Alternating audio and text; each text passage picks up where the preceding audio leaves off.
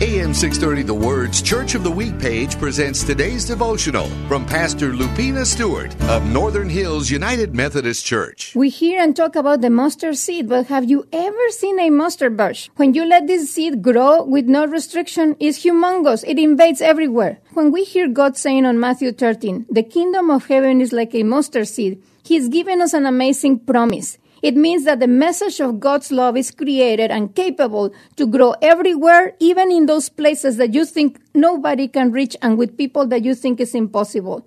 So, what should I do with this mustard seed in my life?